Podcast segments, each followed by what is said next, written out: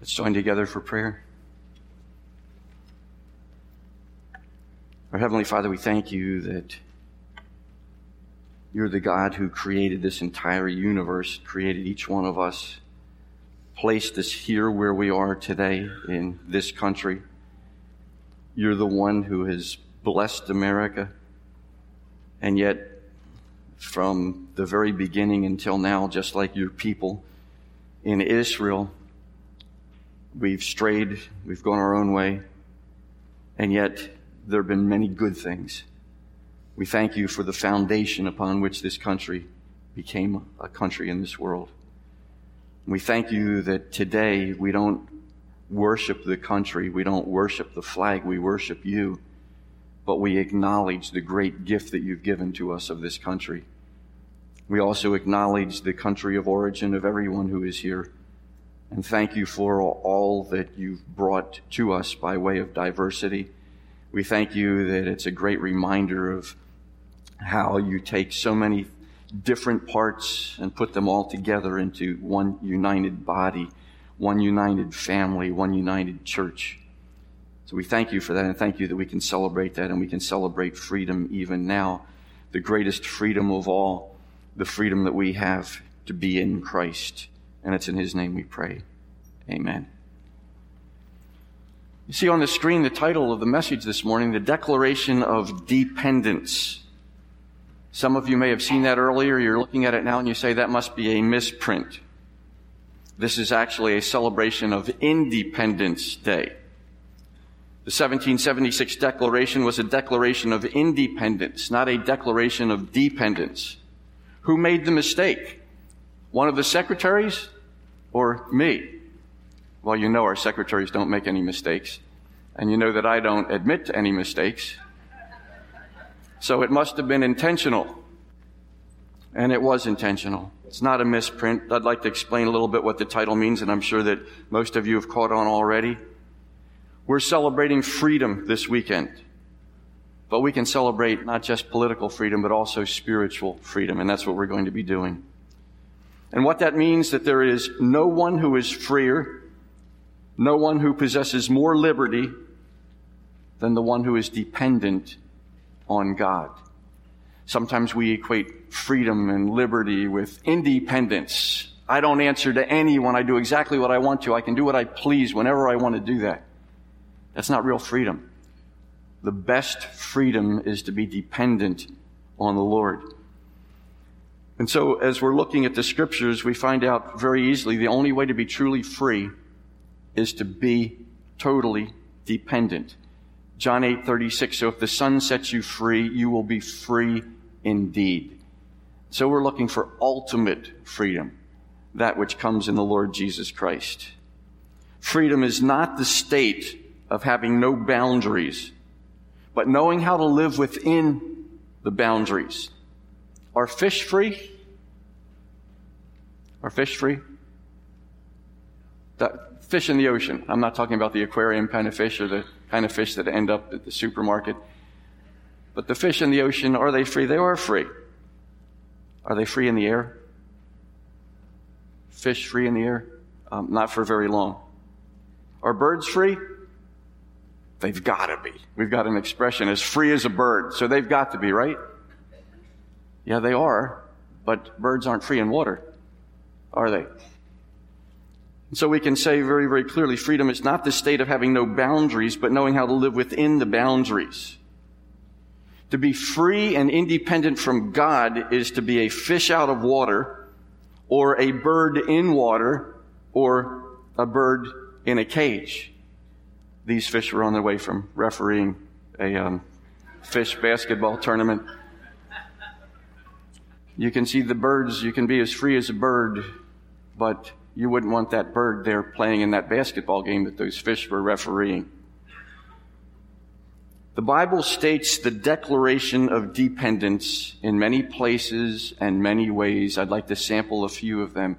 And I'd like it to be a blessing and an encouragement to each one of us because we're going to see how clearly it is in the scripture that to be dependent on God is the ultimate freedom.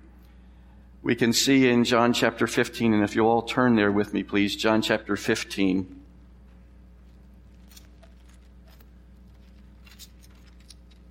We'll read the first five verses. I want to stress verses four and five, but let's pick up at verse one. These are the words of the Lord Jesus himself. He says, I am the true vine, and my Father is the vine dresser, or the gardener, if you will, or the husbandman in some of the translations. He's the one who takes care of everything. Every branch in me that does not bear fruit, he takes away. And every branch that does bear fruit, he prunes that it may bear more fruit.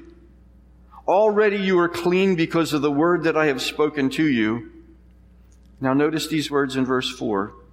Abide in me and I in you, as the branch cannot bear fruit by itself unless it abides in the vine, neither can you unless you abide in me. I am the vine, you are the branches. Whoever abides in me and I in him, he it is that bears much fruit. For apart from me, you can do what? Nothing. That's dependence. Apart from me, you can do nothing. So if we're trying to do something on our own, if we're trying to depend on ourselves, if we think maybe we've got it together, the Lord Jesus says, apart from me, you can do nothing. We don't want to be left on our own. We want to be depending on Him for absolutely everything that we are and everything that we do. 2 Corinthians chapter 3, verses 4 and 5. These are verses that I say to myself every Sunday in the morning, um, and oftentimes during the week as well. Such is the confidence that we have through Christ toward God. Not that we are sufficient in ourselves to claim anything as coming from us. But our sufficiency or adequacy or competency, depending on the translation, is from God. We have nothing to offer. And that's why every Sunday I pray that prayer. I don't want to get up here in the pulpit thinking that I have something to offer to you. I don't have a thing. My tank is always empty. I have no sufficiency, competency, no adequacy on my own anything good that's ever going to get accomplished in here is because God's word is here and because God is the one who empowers. We find other scriptures. We find in, for example, 2 Corinthians chapter 3, verses 4 and 5. I'm sorry, need to move on. In Ephesians chapter 6, verse 10, finally, be strong in the Lord and in the strength of His might. None of us are ever going to be strong on our own. And that's why the declaration of dependence is stated in the scripture over and over and over again. In Isaiah chapter 40, verses 29 through 31, and we've seen some of these scriptures on the screen already. We've, we've quoted them together. He gives power to the faint. And to him who has no might, he increases strength. Even youths shall faint and be weary, and young men shall fall exhausted. But they who wait for the Lord shall renew their strength. They shall mount up with wings like eagles. They shall run and not be weary. They shall walk and not faint. Those who wait on the Lord. He's the one who supplies the strength. And I like it where it says, even youths shall faint and be weary, and young men shall fall exhausted. I have five young men who are going to be helping us in a few moments to do the message. Uh, these are five young men who um, I'm going to guess had to be a little bit tired after Alden Bible Camp. They were all working with Alden Bible Camp during the week. And I want to tell you, you can be very, very proud of these gentlemen and others like them who were working with Alden Bible Camp. But I'm especially proud of these guys. I was watching them and I watched them every day. And you know how when you're high school, early college, some things are cool and some things are not. And is it cool to be in a gym with all these little kids singing a song, doing the motions, jumping up and down? You know how most guys would be? They'd be like this. They weren't. They were doing the motions, they were entering into it. They were cooler than cool. Um, and I, I, I can't tell you how much I appreciated that. I was watching all of you. And My apologies to the rest of them, but there was a special hero. Connor was awesome. In fact, Connor, I'd like, well, I won't ask you to come up, but if, if you do the motions to some of those songs that you were, he was, he was awesome. Well, I couldn't help but think they're going to be helping us a little bit later on, but even youths shall faint and be weary, and young men shall fall exhausted, and they even need to wait on the Lord, as do all of the rest of us. 2 Corinthians chapter 1, verses 8 and 9, the apostle Paul told us a little bit more about the declaration of dependence. He said, We do not want you to be ignorant, brothers, of the afflictions we experienced in Asia. For we were so utterly burdened beyond our strength that we despaired of life itself. Indeed, we felt that we had received the sentence of death, but that was to make us rely not on ourselves, but on God who raises the dead. It was so bad, he thought for sure there was no way out at all. But why? To teach them to rely on God. They couldn't do it themselves. That's a declaration of dependence. Another verse that I quote to myself, not just every Sunday, but during the week as well, very, very often is in Zechariah chapter 4, second part of the verse where it says, Not by might nor by power, but by my spirit, says the Lord of hosts. Not by might nor by power, but by my spirit, says the Lord of hosts.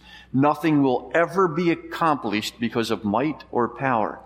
Nothing will ever be accomplished because of strategy or how well we've planned it, how well we've prepared, the best resources that we have, the best people who are involved with it. Nothing is ever going to amount to anything except by God's Spirit. Nothing will be accomplished in our service of worship today unless God's Spirit works within us. Oftentimes when we pray beforehand, I, I lead in prayer and I'll be talking to the Lord and, and saying, our desire is to glorify you. It's to honor you. But we've got to ask you to help us to even do that. It would be nice if we didn't need any help and we could just offer him something that we were doing on our own. We can't even do that. It's not by might nor by power, but by my spirit, he tells us declaration of dependence can be seen also in 1 Corinthians chapter 4 verse 7 where it says for who sees anything different in you what do you have that you did not receive what do you have that you did not receive if then you received it why do you boast as if you did not receive it in other words if it were inherent to you why do you boast as if I did something great because that's not the case. Everything that we have is because we've received it from the Lord. America needs to have that dependence on the Lord. America has done some great, great things, and I'm afraid that some Americans think that it's because of the spirit of America rather than the spirit of God. It's because America is a rags to riches story. We pulled ourselves up by our own bootstraps and we were able to accomplish so much beginning with the independence that we achieved back in 1776 and beyond. But it's not America that made America great. It's God who made America great. And often we hear people talk about separation of church and state. We've heard that expression often, haven't we? Sounds good separation of church and state. The problem is that as many people mean it, it's as if the Bible and Christian principles would somehow corrupt our government and our politics. So we've got to stay away from all of that. We've got to keep religion over here, and we've got to keep Christian, or we've got to keep politics over here. Uh, never the twain shall meet. It's a sad country who does not allow Christian principles and the scriptures to be able to interact with them. It's actually very, very hard to separate the Bible and Christian principles from our country because of the many parallels down through history. The parallels of being citizens in our country and citizens of heaven. We're citizens of this world and another world that's a lot better. And I want to share three of those parallels this morning. They should help us to be better citizens of both worlds. Citizens of the United States and citizens of heaven. And the first of these three parallels between this world and the next world is that the call to freedom is an honorable one. The call to freedom is honorable. And the call to freedom is so honorable that even the threat of death doesn't chase away the thirst for freedom. Ryan Burton's going to share something with us right now from history.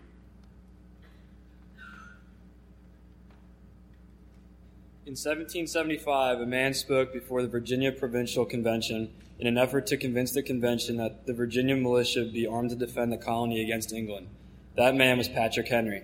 He is best remembered for his words spoken at that time Give me liberty or give me death. For centuries, Americans have taken great pride and gained immense satisfaction from those words. A contemporary of Patrick Henry said of him, He is by far the most powerful speaker I've ever heard. Every word he says not only engages, but commands the attention.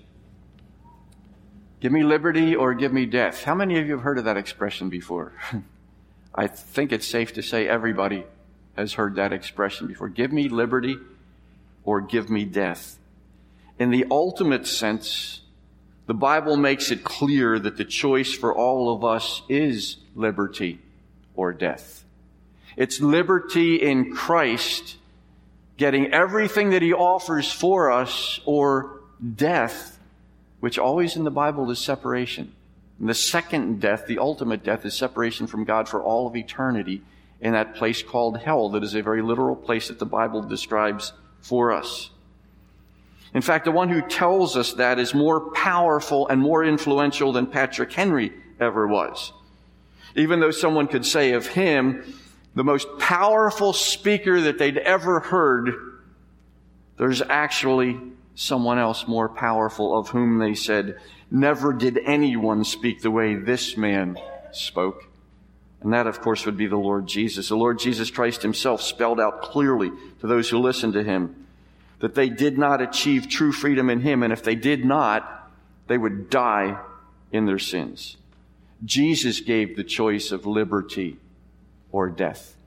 You can be totally free for all of eternity, or you can be separated from Him for all of eternity. But we don't have to fight for ultimate liberty. We don't have to fight for it because it's a free gift. It's all according to grace. It's a necessary gift though because if we don't have liberty, we will get death. Romans 6:23 for the wages of sin is death. But the free gift of God is eternal life in Christ Jesus our Lord. Romans chapter 8, verses 1 and 2. There is therefore now no condemnation for those who are in Christ Jesus. For the law of the Spirit of life has set you free in Christ Jesus from the law of sin and death. So there's a choice. Give me liberty or give me death. I think any thinking person would want the liberty. But that liberty comes at a little bit of a price, some would say, because we have to declare dependence on the Lord to get that liberty. And that's the point of all we're doing here. Exclusive or inclusive? What would we say? Exclusive or inclusive? In other words, who can gain freedom? Is it something that is limited? Now, we had someone who was going to be reading now, and we had a last minute substitution. John Belusio, I appreciate, didn't have an extra copy for him, so he gets to come all the way up here in front of everybody up here to share with us a little bit about what you see pictured on the screen. He hasn't had a chance to rehearse this, look it over, but for a couple of seconds, appreciate your subbing for us.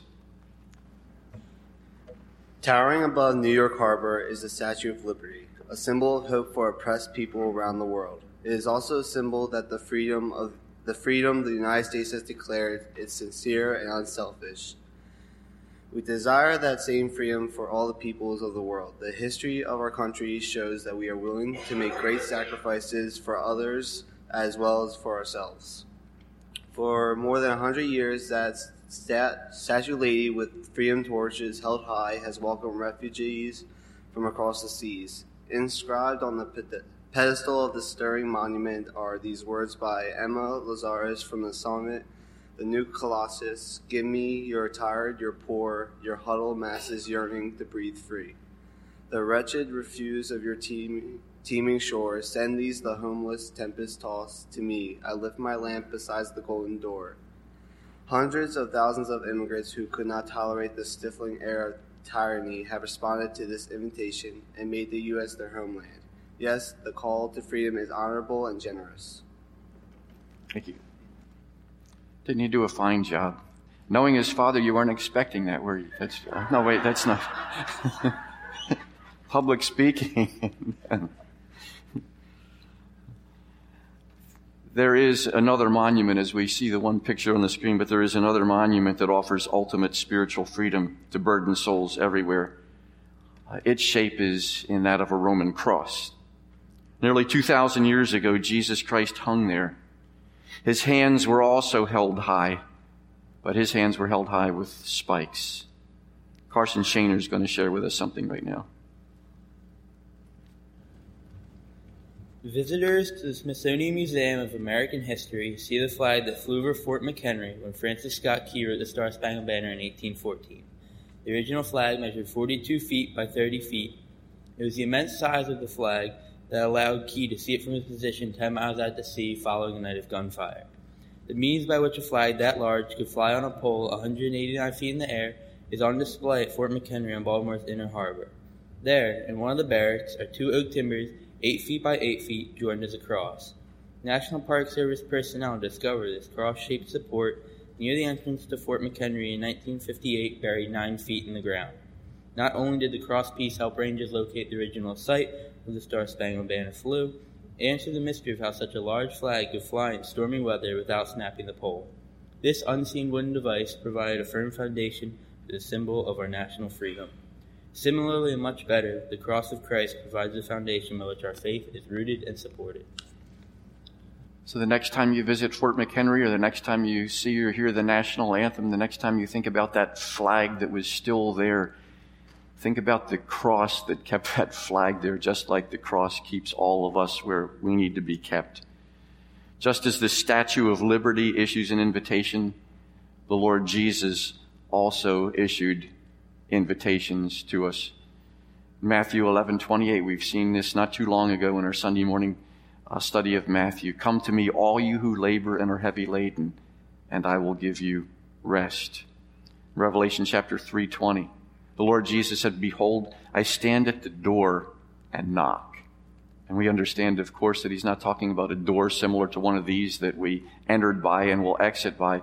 He's standing about the door of our being. He's talking about our very hearts. If anyone hears my voice and opens the door, if anyone says to the Lord Jesus, come in, he says, I will come into him and eat with him and he with me. In other words, we will have fellowship together.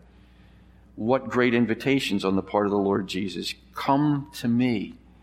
Open the door and I will come in. From the cross has come an invitation to poor, tired masses that languish in spiritual bondage. The one who suffered there was more than a symbol of liberty. He died in our place. He was the author of liberty. And so we understand as, as we look at, at our country and we look at those things that we hold to be very, very special. We understand the parallels between those things and what we see in the scriptures. Here's another parallel. The cost of freedom is high.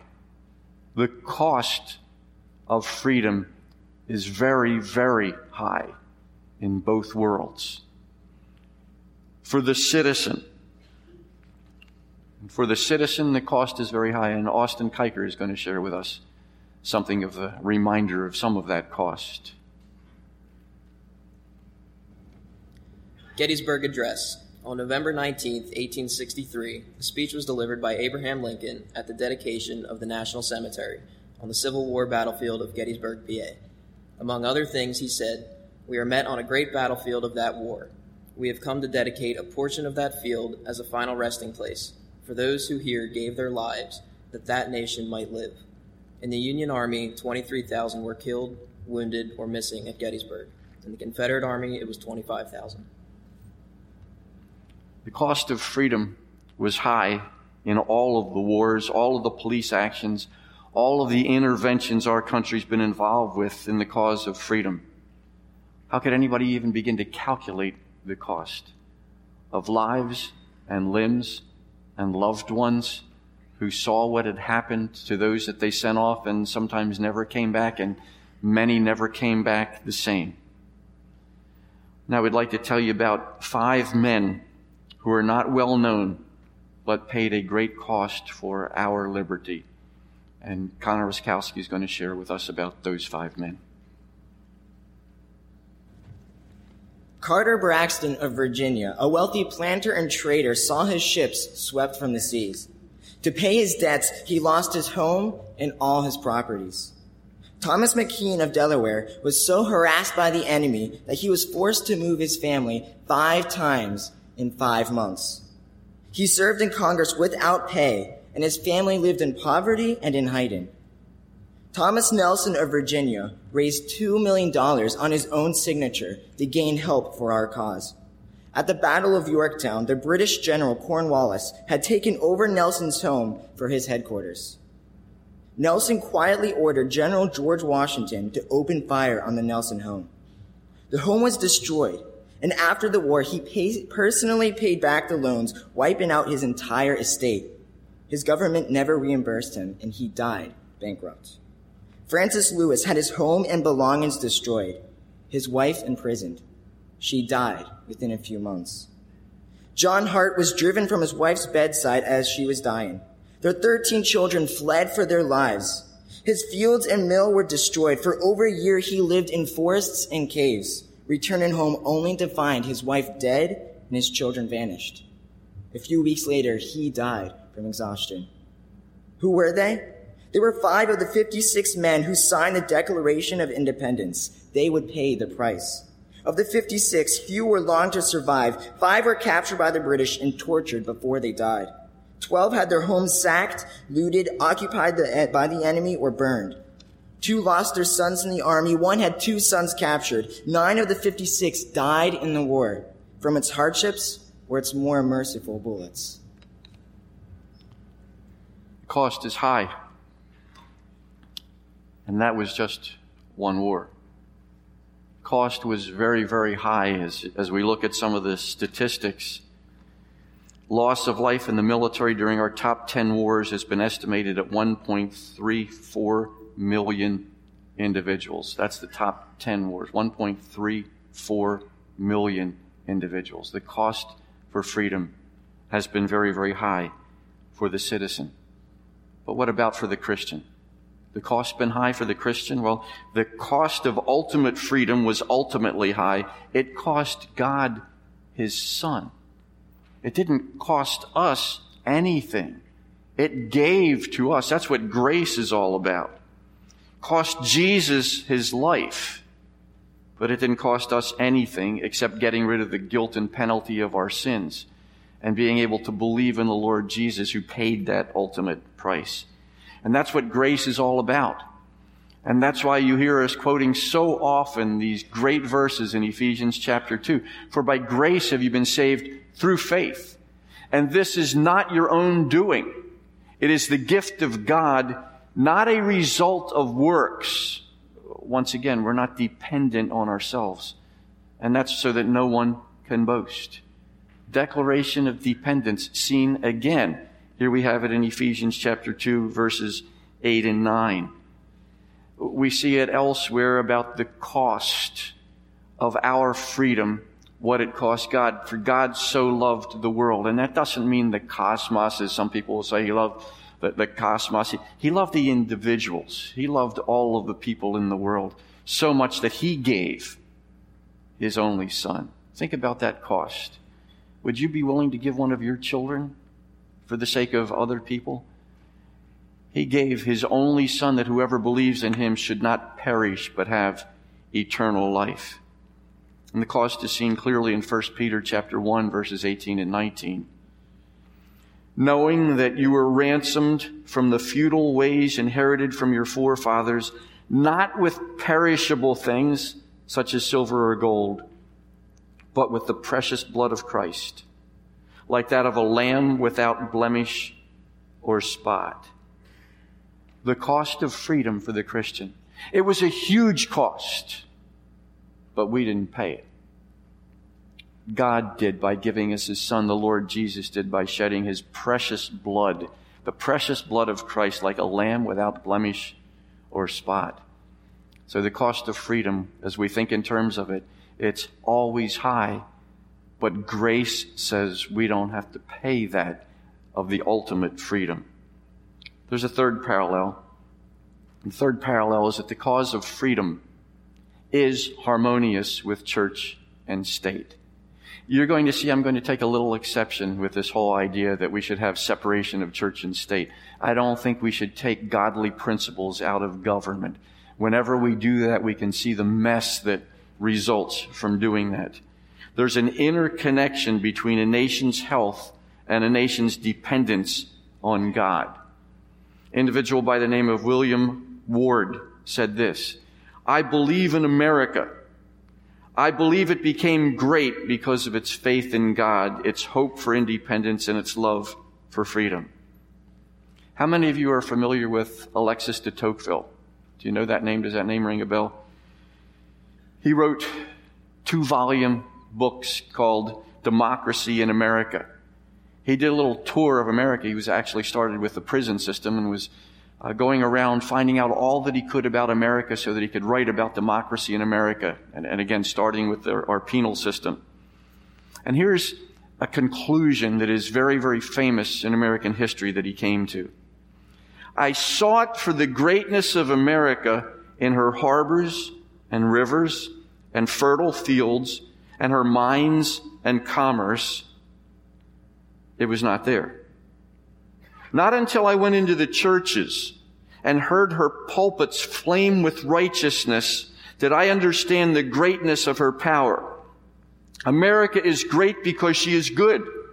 And if America ever ceases to be good, America will cease to be great. I'm going to quote from some of our founding fathers not with the intent of saying that every one of our founding fathers could come in and sign our doctrinal statement and we would see eye to eye on everything that is there. Um, that's not the case.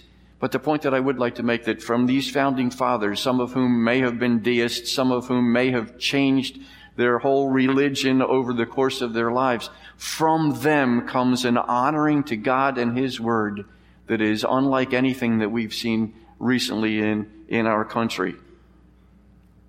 Do not let anyone, someone says, do not let anyone claim the tribute of American patriotism if they ever attempt to remove religion from politics. Let me say that again. Do not let anyone claim the tribute of American patriotism if they ever attempt to remove religion from politics. That was spoken by a gentleman by the name of George Washington in his farewell address to the nation. Here's someone else.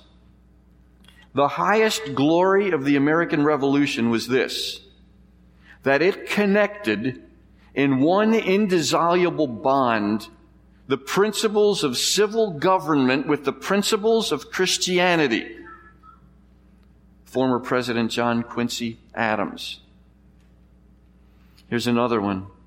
It cannot be emphasized too strongly or too often that this great nation was founded not by religionists, but by Christians. Not on religions, but on the gospel of Jesus Christ. Patrick Henry said more than give me liberty or give me death. Patrick Henry also said that. Here's another one. The First Amendment has erected a wall of separation between church and state. But that wall is a one directional wall.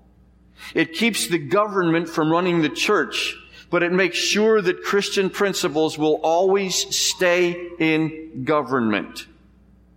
Uh, that's worth repeating. The First Amendment has erected a wall of separation between church and state, but that wall is a one directional wall. It keeps the government from running the church, but it makes sure that Christian principles will always stay in government. It may surprise you that the one who said that was Thomas Jefferson. One more. We have staked the whole future of American civilization not on the power of government, far from it. We have staked the future of all of our political institutions upon the capacity of each and all of us to govern ourselves according to the Ten Commandments of God. Spoken by James Madison, the chief architect, by the way, of the Constitution. Here's the question Can we declare that same dependence on God? It's got to start with us as individuals. We can't change the whole country by an act of our will, but we can change our own attitudes by acts of our will. Powerful verse in the scriptures from 2 Chronicles 7:14. If my people who are called by my name humble themselves and pray and seek my face, turn from their wicked ways, then I will hear from heaven and will forgive their sin and heal their land. That, there it is again. It's another declaration of dependence. Humble themselves, pray and seek my face. Psalm 33:12 Blessed is the nation whose God is the Lord. Blessed is the nation whose God is the Lord. You often hear us talk about us needing to be salt, light, and fragrance. If it's not coming from us, who's it going to be coming from? Who is it that's going to be a light? Who is it that's going to be salt? Who is it that's going to be fragrance, doing what we're supposed to be doing in this world? If it's not the Christians who name God's word as inerrant and the authority of our lives, it's got to be a huge part of who we are so we can truly permeate our country. And I appreciated Scott praying for the elections coming up. There are a lot of people who are very cynical about the elections this year. There are a lot of people who are looking to this and saying, I don't know what to do because things look like they're getting worse and worse. But we as Christians aren't to throw up our hands in despair. If we want to throw up our hands, let's fold them when we do that and let's be talking to the Lord and praying for our country. And let's do that right now. Heavenly Father, thank you so very, very much for making us need to be dependent, helping us to realize that we can do nothing at all on our own. Thank you for America. Thank you for this country, but we understand that we've strayed. We understand that we need to repent. We need to confess. We need to forsake our wicked ways. Help each one of us to be a catalyst that you can use in those with whom we have contact with to be that salt and light and fragrance, to make a difference, to be able to be what you intend for us to be. Help none of us ever to be content with either preparing to or for making a living, but help us to be prepared to make a difference. We would thank you for that now and thank you in Jesus' name. Amen.